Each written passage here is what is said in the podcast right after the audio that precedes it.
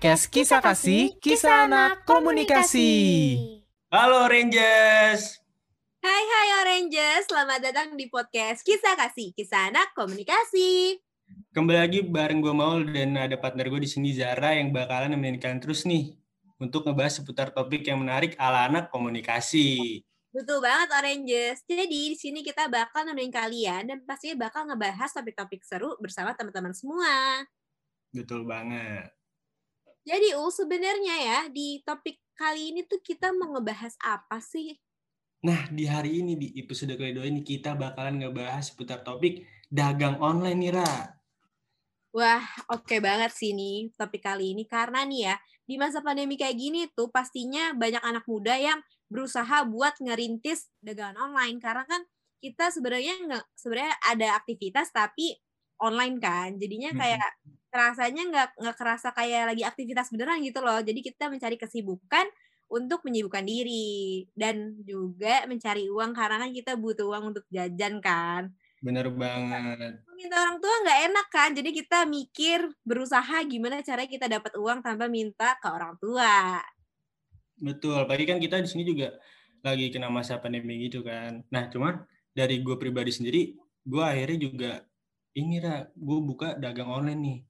Nah, dagangan online gue tuh susu rasa sereal gitu Ra. Jadi kayak di wilayah Bekasi juga kan eh, di tempat tinggal lu kan masih jarang nih orang yang jualan susu rasa sereal. Akhirnya, akhirnya gue dan teman-teman gue ngebuat dagang online ala susu rasa sereal.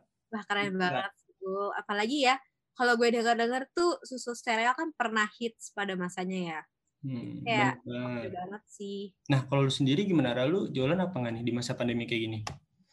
Eh, kalau gue sendiri juga gue punya online shop kecil-kecilan. Oh, gue jualan strap mask, connection, connector mask, terus gelang kalung gitu-gitu sih yang handmade. Karena kemarin kan gabut tuh. Akhirnya gue mikir gimana ya biar gue nggak gabut. Akhirnya gue jualan deh.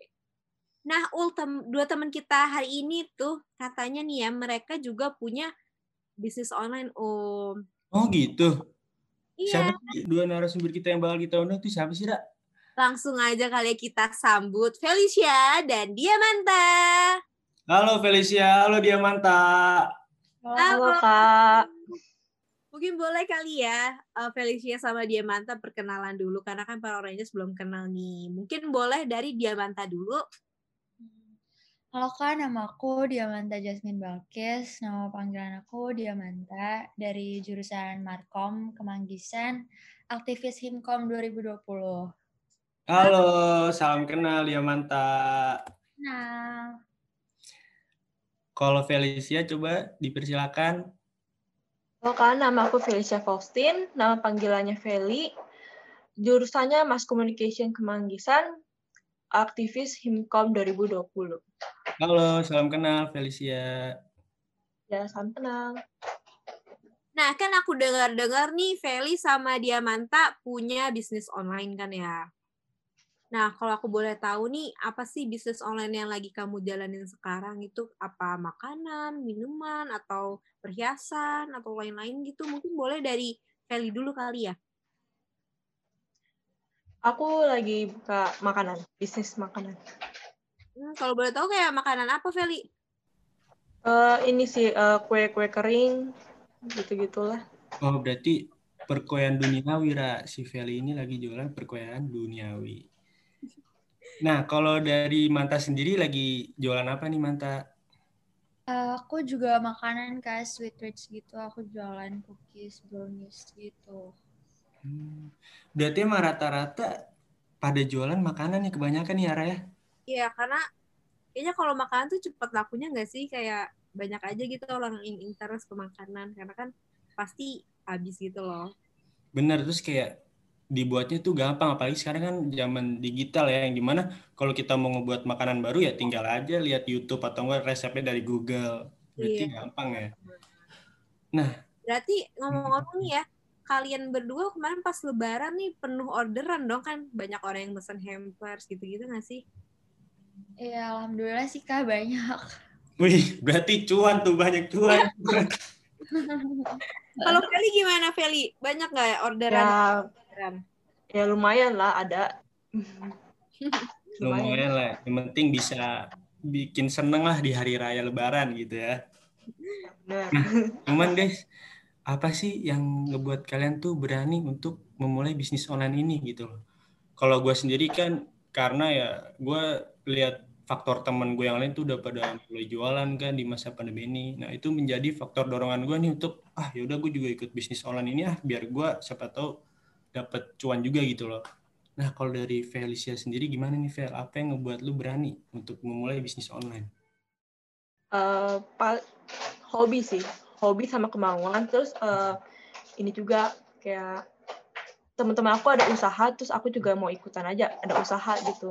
Lumayan, dapat uang jajan dikit kan. Nah, kalau eh, Diamanta sendiri gimana, Manta? Apa yang bikin kamu itu memulai bisnis online kamu? Jadi aku tuh sebenarnya berdua gitu kan sama temen aku. Terus kayak kita tuh selama pandemi tuh kayak udah trial and error selama kayak dua bulan gitu. Terus kayak jadi berdua gitu kan. Terus jadi kayak semangat aja gitu. Terus kayak nggak ngerasa ngerugiin orang lain juga kan. Jadi kayak ya udahlah kita jualan aja. Betul banget, karena kan kegiatannya positif juga kan ya. dan Bener-bener. menghasilkan. Tapi emang benar nggak sih kayak sekarang tuh kita anak muda yang zaman sekarang tuh kebanyakan jualan bareng temen gitu. Karena Setuju.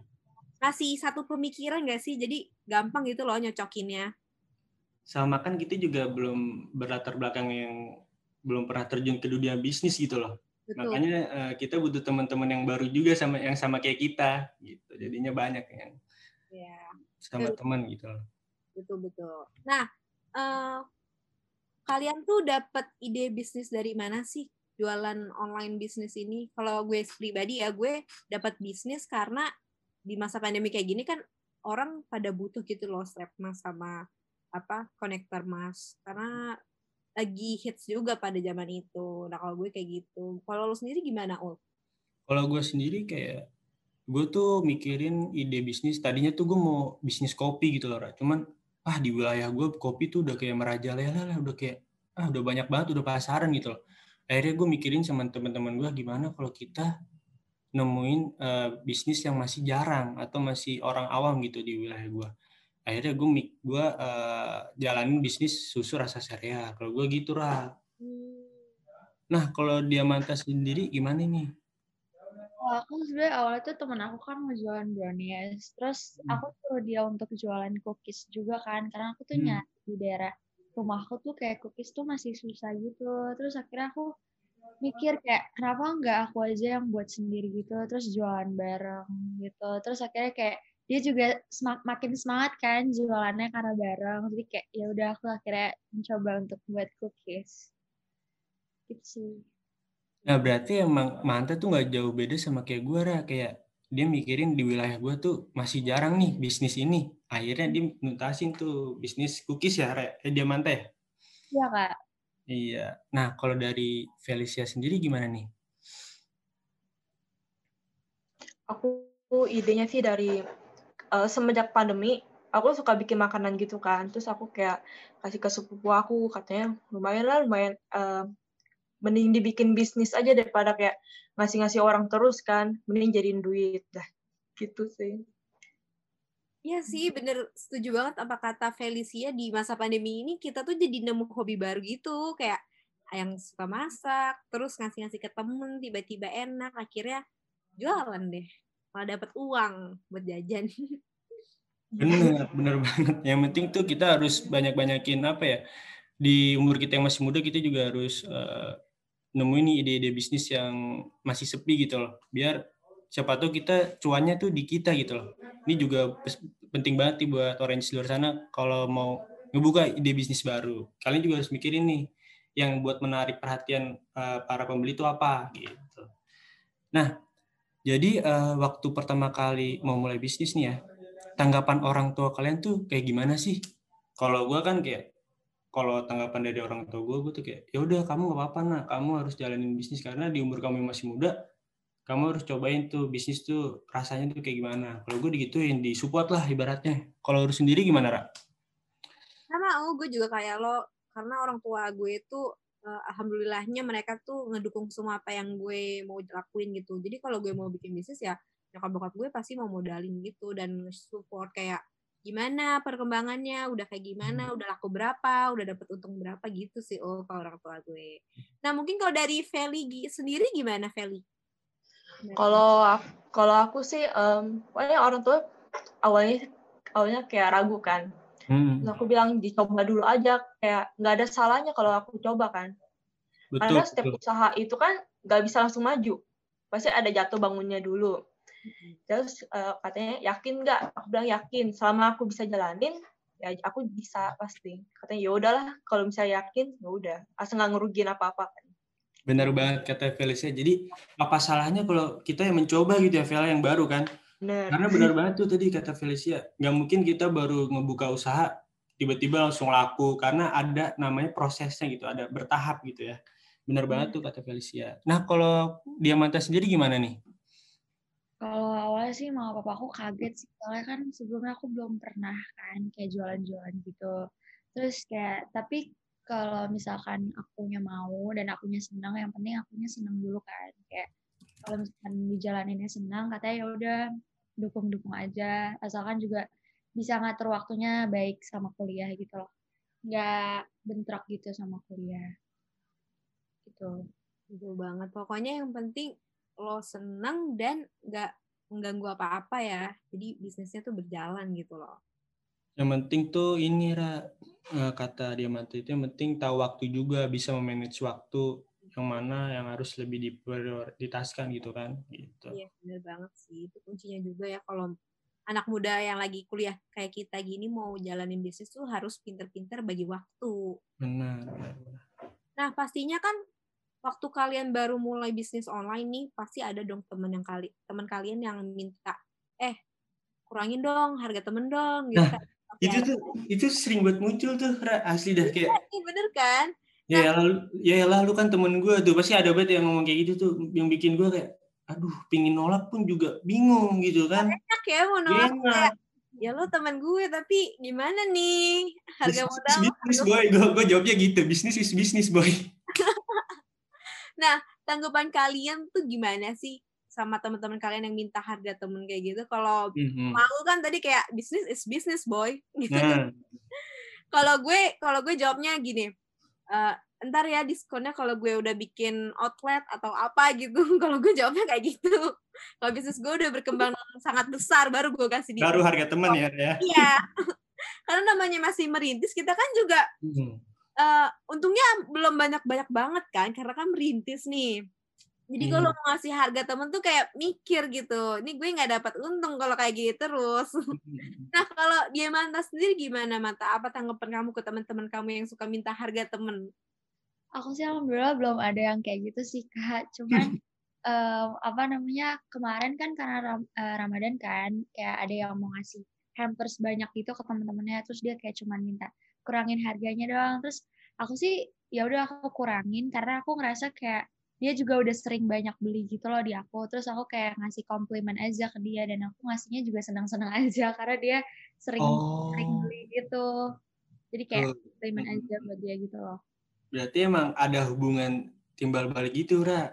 Si Iya. dia mata senang kasih karena ya dia langganan gue gitu loh sering beli dagangan gue gitu kan wah ini beda konteksnya ya. Kadang-kadang tuh ada loh temen yang beli tiba-tiba eh harga temen dong murahin dong Hmm. padahal baru sekali beli nih. Itu teman yang nggak tahu diri kadang gitu. Untung temennya dia manta pada tahu dia semua ya. Iya cukup punya attitude gitu kan teman-temannya nih. Nah kalau Felicia sendiri gimana nih Fel? Kalau lu ketemu teman yang minta harga temen kali ju- jualan lu itu gimana tuh Artinya em, aku nolak sih. Bukan nolak karena gimana ya? Karena modal kan. Kita Hmm. kita jualan pakai modal dong. Nggak mungkin. Betul. Terus kita juga cuan juga nggak banyak lah. Dikit. Yang penting ada untung dikit aja. Mm-mm. Kalau misalnya diminta harga temen, kalau lu beli banyak, gua kasih diskon. Gitu. Nah, bagus ini contoh tipikal penjual yang tegas nih si Felicia nih bagus nih karena emang wajar gitu loh karena gue juga sendiri kayak gitu. Karena gue baru modal awal juga dari gue sendiri sama teman-teman gue. Terus lu enak-enaknya ngomong harga temen dong. Wah itu kan ya nggak bisa. Gue bukan selebgram gue nggak punya uang banyak. Gitu kan? Gitu kan Vel bener ya gue Ya bener, bener banget. Iya, itu juga berjualan butuh cuan gitu kan? Iya, untuk muterin uangnya ya. iyalah kita butuh pendapatan boy. Nah cuman dari kalian sendiri kalau misalkan ada temen yang kayak tadi tuh cara noloknya gimana terus atau apa kalian gak merasa rugi kalau kalian ngasih harga temen gimana tuh kalau lu sendiri gimana Ra? Kalau gue sendiri, eh, kayak yang udah gue bilang tadi kan ya, gue nolaknya ya kayak gue bercandain kayak nanti ya kalau gue udah punya outlet di sini, sini, sini gitu. Pokoknya kalau Hmm. eh, apa bisnis gue ini udah berkembang agak besar gitu loh.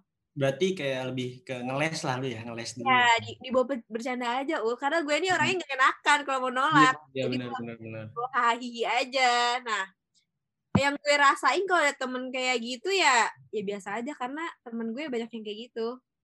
Oke.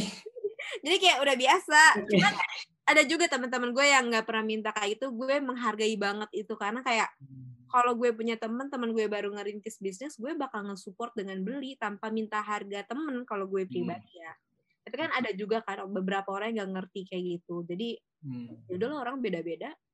Benar-benar. Jadi lihat eh, sifat orang juga, orang dulu juga Ya. ya. gitu. Betul. Nah kalau lo sendiri gimana, Ul? Kalau gue ya, gue juga nggak langsung tolak banget gitu loh. Gue juga ada ngeles-ngeles dikit lah, kayak bilang aja kayak nanti ya next pre-order baru eh, lu gue traktirin deh. Eh, taunya ntar dia lupa kan. Gue gue ngeles gitulah.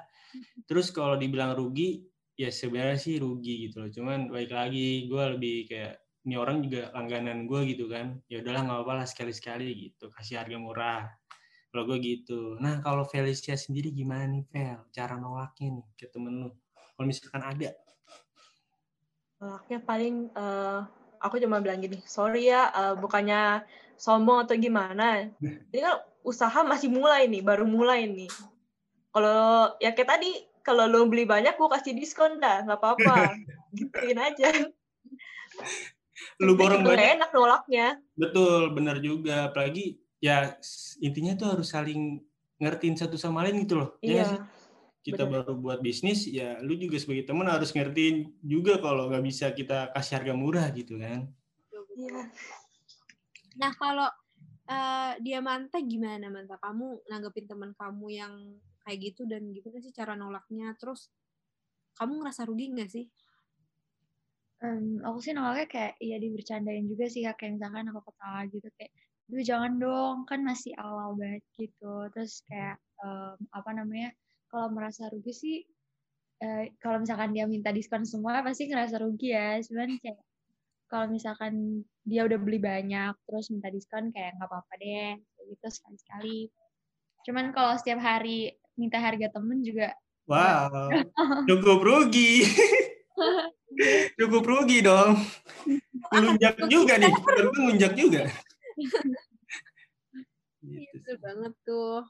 Nah, jadi pernah nggak sih kayak keresahan kalian nih selama usaha itu apa aja sih selama pandemi ini keresahan kalian gitu?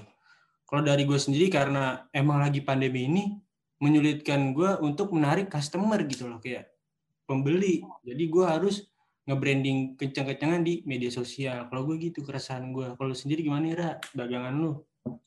Sama uh gue juga eh, ngerasa kayak gitu kayak lagi pandemi kayak gini kan orang juga pasti eh, nggak semuanya stabil kan ya keuangan. Hmm. Jadi kayak mau beli apa-apa tuh pastinya harus mikir dua kali. Iya. Nah, Apalagi juga ekonomi Indonesia kan juga turun kan ya Ra ya. Jadi harus hmm, jadi kita harus memprioritaskan sesuatu dulu kan. Nah, hmm, betul. kalau dagangan-dagangan kayak kita ini kan masih merintis nih. Jadi kayak bukan sesuatu yang pokok gitu loh. Yang pastinya orang kalau mau beli dua kali tuh mikir. Betul Jadi banget. Itu harus- juga mm, palingnya juga yang beli tuh temen gue bukan karena dia mau, cuman karena kasihan gak ada yang beli gitu dengan dagangan gue.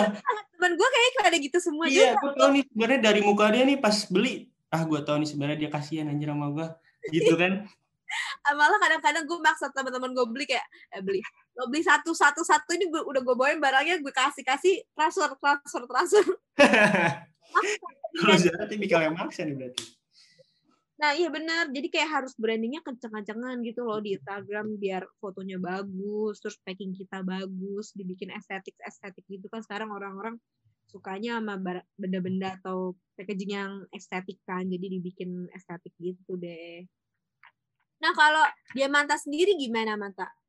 Perasaan apa sih yang kamu hadapin nih selama pandemi itu? Eh, sama sih kak, kayak buat konten apa lagi ya, terus launching menu baru apa lagi ya, kayak mikirin mikirin konten apa lagi gitu yang buat menarik konsumen gitu kan kak. Iya, iya. Berarti emang keresahannya di- dialami oleh Diamante ini juga bingung untuk ke depannya tuh gue harus ngebuat konten apa ya yang buat pembeli tuh banyak gitu ya Diamante ya. Iya kak. Kalau dari Felicia sendiri gimana nih Vel? Sama sih. Mesti kenceng ininya ya, Bre. Ini ya. Betul. Promosinya harus kenceng banget biar banyak yang beli. Bener. Emang jatuhnya tuh branding, Ra. Di sini kan gue bukan selebgram. Kalau gue selebgram enak, gue gak usah minta tolong temen gue promosiin gitu kan. Ya? Jadi kalau kalau udah jadi selebgram kayaknya mau jualan apa aja pasti laku nggak sih? Bener.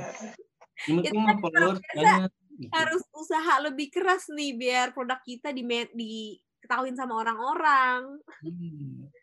Benar Nah. juga. Eh, untuk kayak gitu. Nah, eh, sebenarnya apa sih? Ada nggak sih kalian kayak strategi apa yang kalian aplikasi ini untuk ngebuat bisnis lo berkembang? Walau di pandemi kayak gini. Kalau gue pribadi nih ya, gue itu bikin eh, apa kayak bundle gitu, kayak Hmm. bundle kayak lo beli strap mask, gue kasih konektor atau lo gue kasih cincin kayak di bundle gitu biar lebih murah dan eh, apa materialnya tuh gue pakai yang premium. Jadi orang ngeliat ke gue kayak Oh, eh barang-barangnya premium. Bagus gitu. kayak ecek-ecek gitu loh. Jadi Hmm. bikin estetik estetik mungkin biar orang-orang tuh mau beli di gue lebih milih produk gue daripada produk lain gitu. Uh kalau sendiri gimana ul? Kalau gue sendiri ya gue lebih mikirin ke taste-nya, ke rasanya. Karena gue pasti ngebuka rasa yang baru sama ukurannya yang baru juga. Misalkan gue ukurannya awal 250 mili, sekarang gue udah buka yang baru nih, ada yang 500 mili sama 1 liter. Ya gue kembangin terus lah bisnis gue ini. Sama yang paling penting sih, gue harus nge-endorse orang Ra, kalau gue. Karena biar branding gue naik gitu loh. Sekarang turun gitu kan, kesian banget gue nih.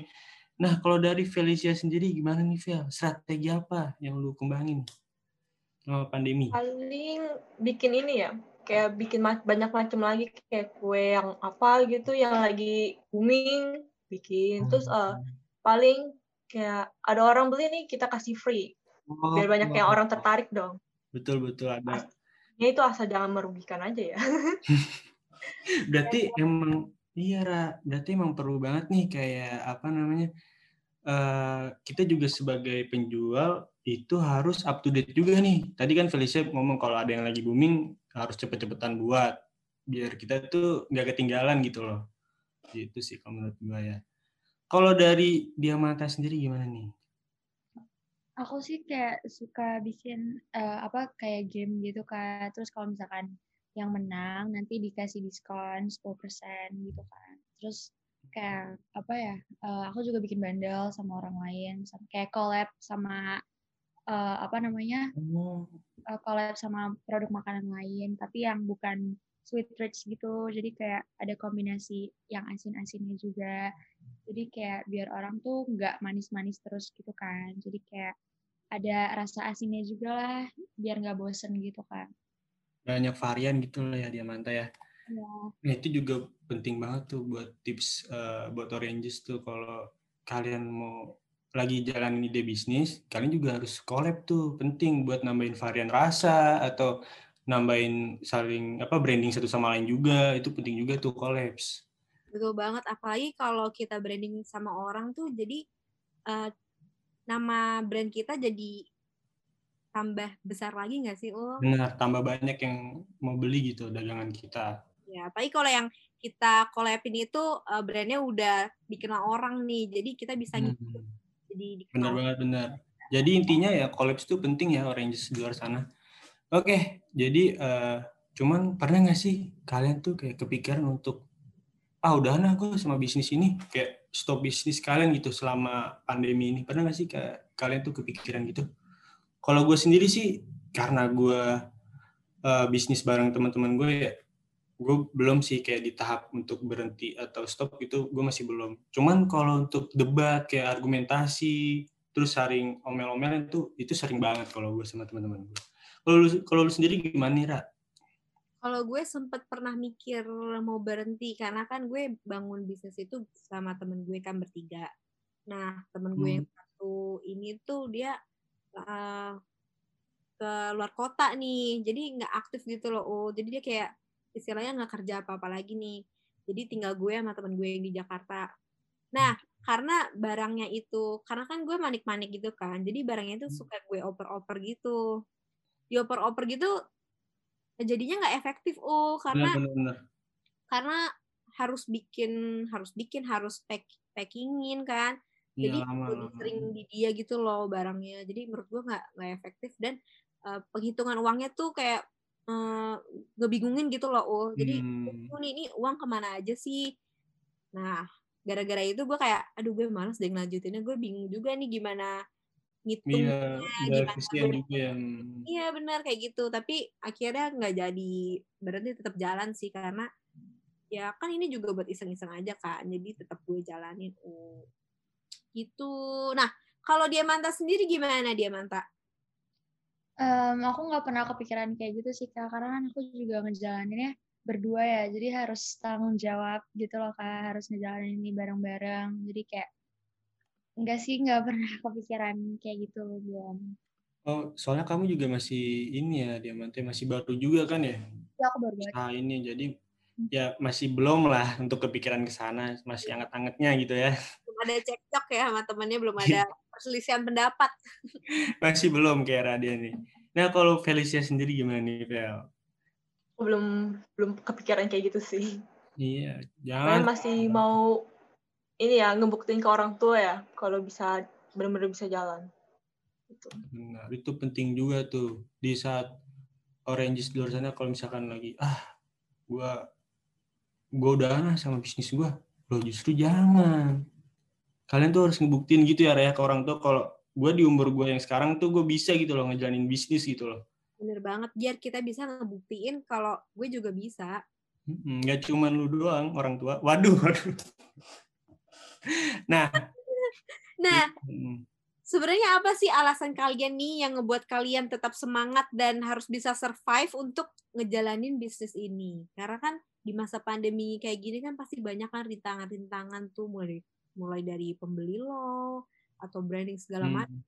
Kayak semakin hari tuh kayak mau ngendorse orang kan mahal banget nih. iya. Apa sih eh, yang ngebuat lo tetap survive dan tetap mau ngejalanin bisnis ini dan ngembangin bisnis ini? Kalau gue sendiri ini sih, eh, gue mau tetap ngembangin bisnis gue karena gue pengen bisnis gue ini sampai ke departemen store gitu kayak dikenal orang-orang dan jadi brand lokal yang apa ya, yang dikenal sama orang-orang gitu loh. amin Amin ya, U. amin amin guys semoga bisa nih Amin. kalian ya Iya kan kita nge- berusaha semaksimal mungkin biar kita bisa membanggakan Indonesia ini kan ya. Dengan membawa brand gue, U gitu loh. Iya, Kalau sendiri gimana, U? Kalau gue sendiri ya alasan gue masih survive tuh gue tuh punya target gitu. Pokoknya dagangan gue tuh harus dikenal di wilayah gue. Yaitu Bekasi kan gue gue tinggal di Bekasi nih. ya.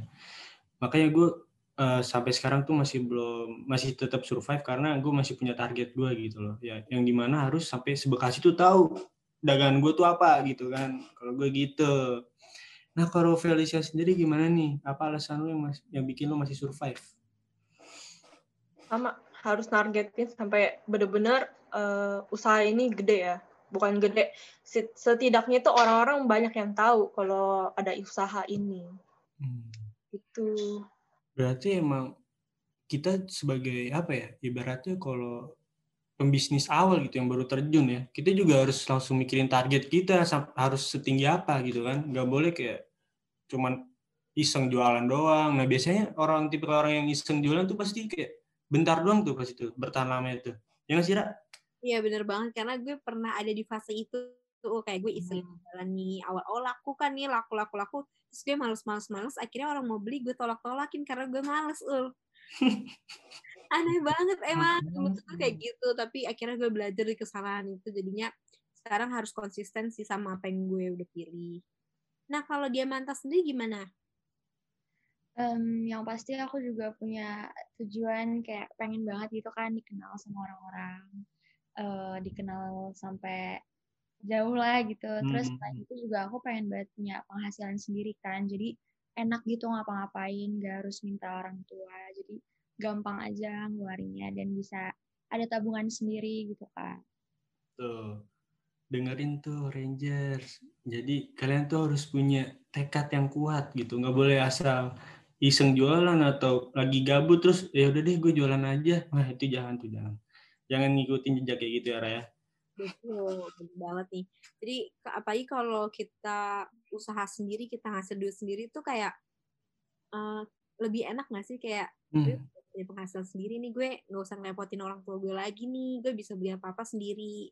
Punya kebanggaan dalam diri sendiri gitu loh. Punya Iya, suatu bener kebanggaan. banget, bener banget.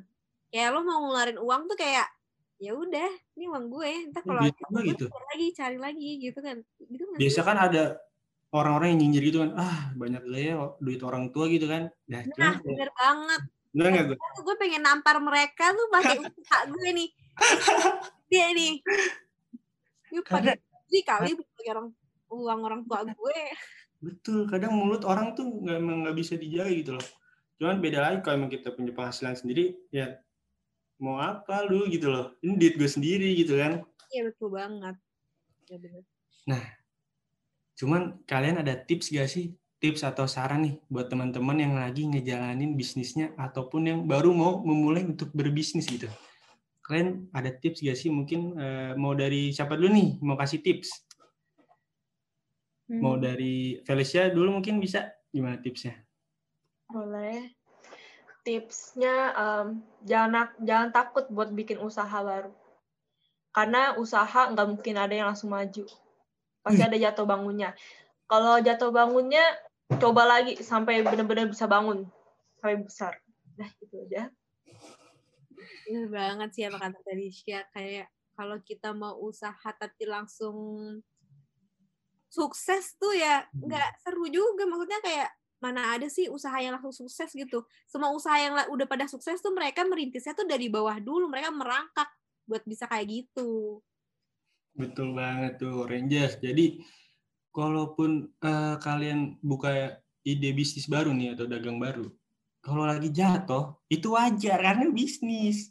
Tuh, Gak mungkin ada lu bisa apa ya, eh, lu laku terus dengan lu itu itu nggak ada. Jadi wajarin aja dan harus kuat mental kalian ya. Nah kalau dari Diamanta sendiri gimana tipsnya nih Diamanta?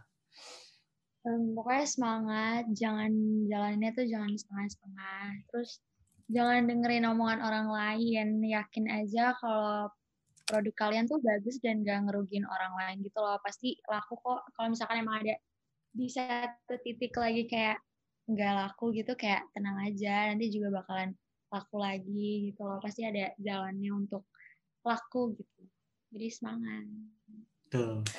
Kalian udah disemangatin tuh sama Diamanta. Ya kali gak jualan. Dengerin yang- kata Or- Oranges nih kata Diamanta harus semangat. Jangan dengerin apa kata orang karena lo kan ngejalaninnya diri lo sendiri. Ngapain dengerin orang lain? Nanti kalau dapat untung buat lo sendiri, bukan buat orang lain. Jadi tetap semangat buat ngejalanin usaha yang mau lo rintis atau yang emang udah lo rintis. Betul banget. Oke guys, gak terasa banget nih kita udah di penghujung acara. Padahal topik yang lagi kita bahas nih seru banget nih mengenai dagang online nih, Ra. Betul banget. Oh, dari awal kita udah bercerita dan sharing-sharing tentang gimana sih cara kalian bangun bisnis online. Terus kalau ada temen yang minta diskon tuh gimana dan respon orang tua juga gimana ya nggak sih? Oh, Bener banget kita tadi udah ngebahas seputar kayak cara lu survive tuh selama pandemi tuh kayak gimana dagangan lu, terus kayak eh, strategi apa sih yang buat lu tuh berkembang gitu di bisnis lu selama pandemi. Kita di sini juga mau berterima kasih nih kepada Felicia dan Dimanta udah mau luangin waktunya untuk datang ke podcast kisah kasih episode 2 ini. Terima kasih Dimanta Felicia. Makasih ya Felicia sama Dima. Sama Kak. Sama-sama, Kak. Terima kasih. ngobrol-ngobrol, sharing-sharing sama kalian tentang bisnis nih. Iya keren banget nih mereka udah eh, buka bisnis di usia mereka yang masih muda gini ya Raya. Mereka mau berusaha untuk cari uang sendiri biar nggak ngerepotin orang tua. Nah. Oke teman-teman eh, Oranges, aku mau ingetin ke kalian untuk selalu follow sosial media kita di Instagram, Twitter, Facebook at himkombinus, h i m m c o m binus dan jangan lupa untuk add planet kita di at 101 JLXP. Dan buat Oranges di luar sana untuk tetap stay tune terus ya di podcast Kisah Kasih Himkom untuk keseruan di episode selanjutnya. Di setiap hari apa ada kalau gue boleh tahu? Setiap hari Jumat pada jam 5 sore gue mau pamit undur diri beserta partner gue. Sarah pamit undur diri. Jangan lupa untuk stay tune di podcast kisah kasih selanjutnya. Bye Oranges! Bye.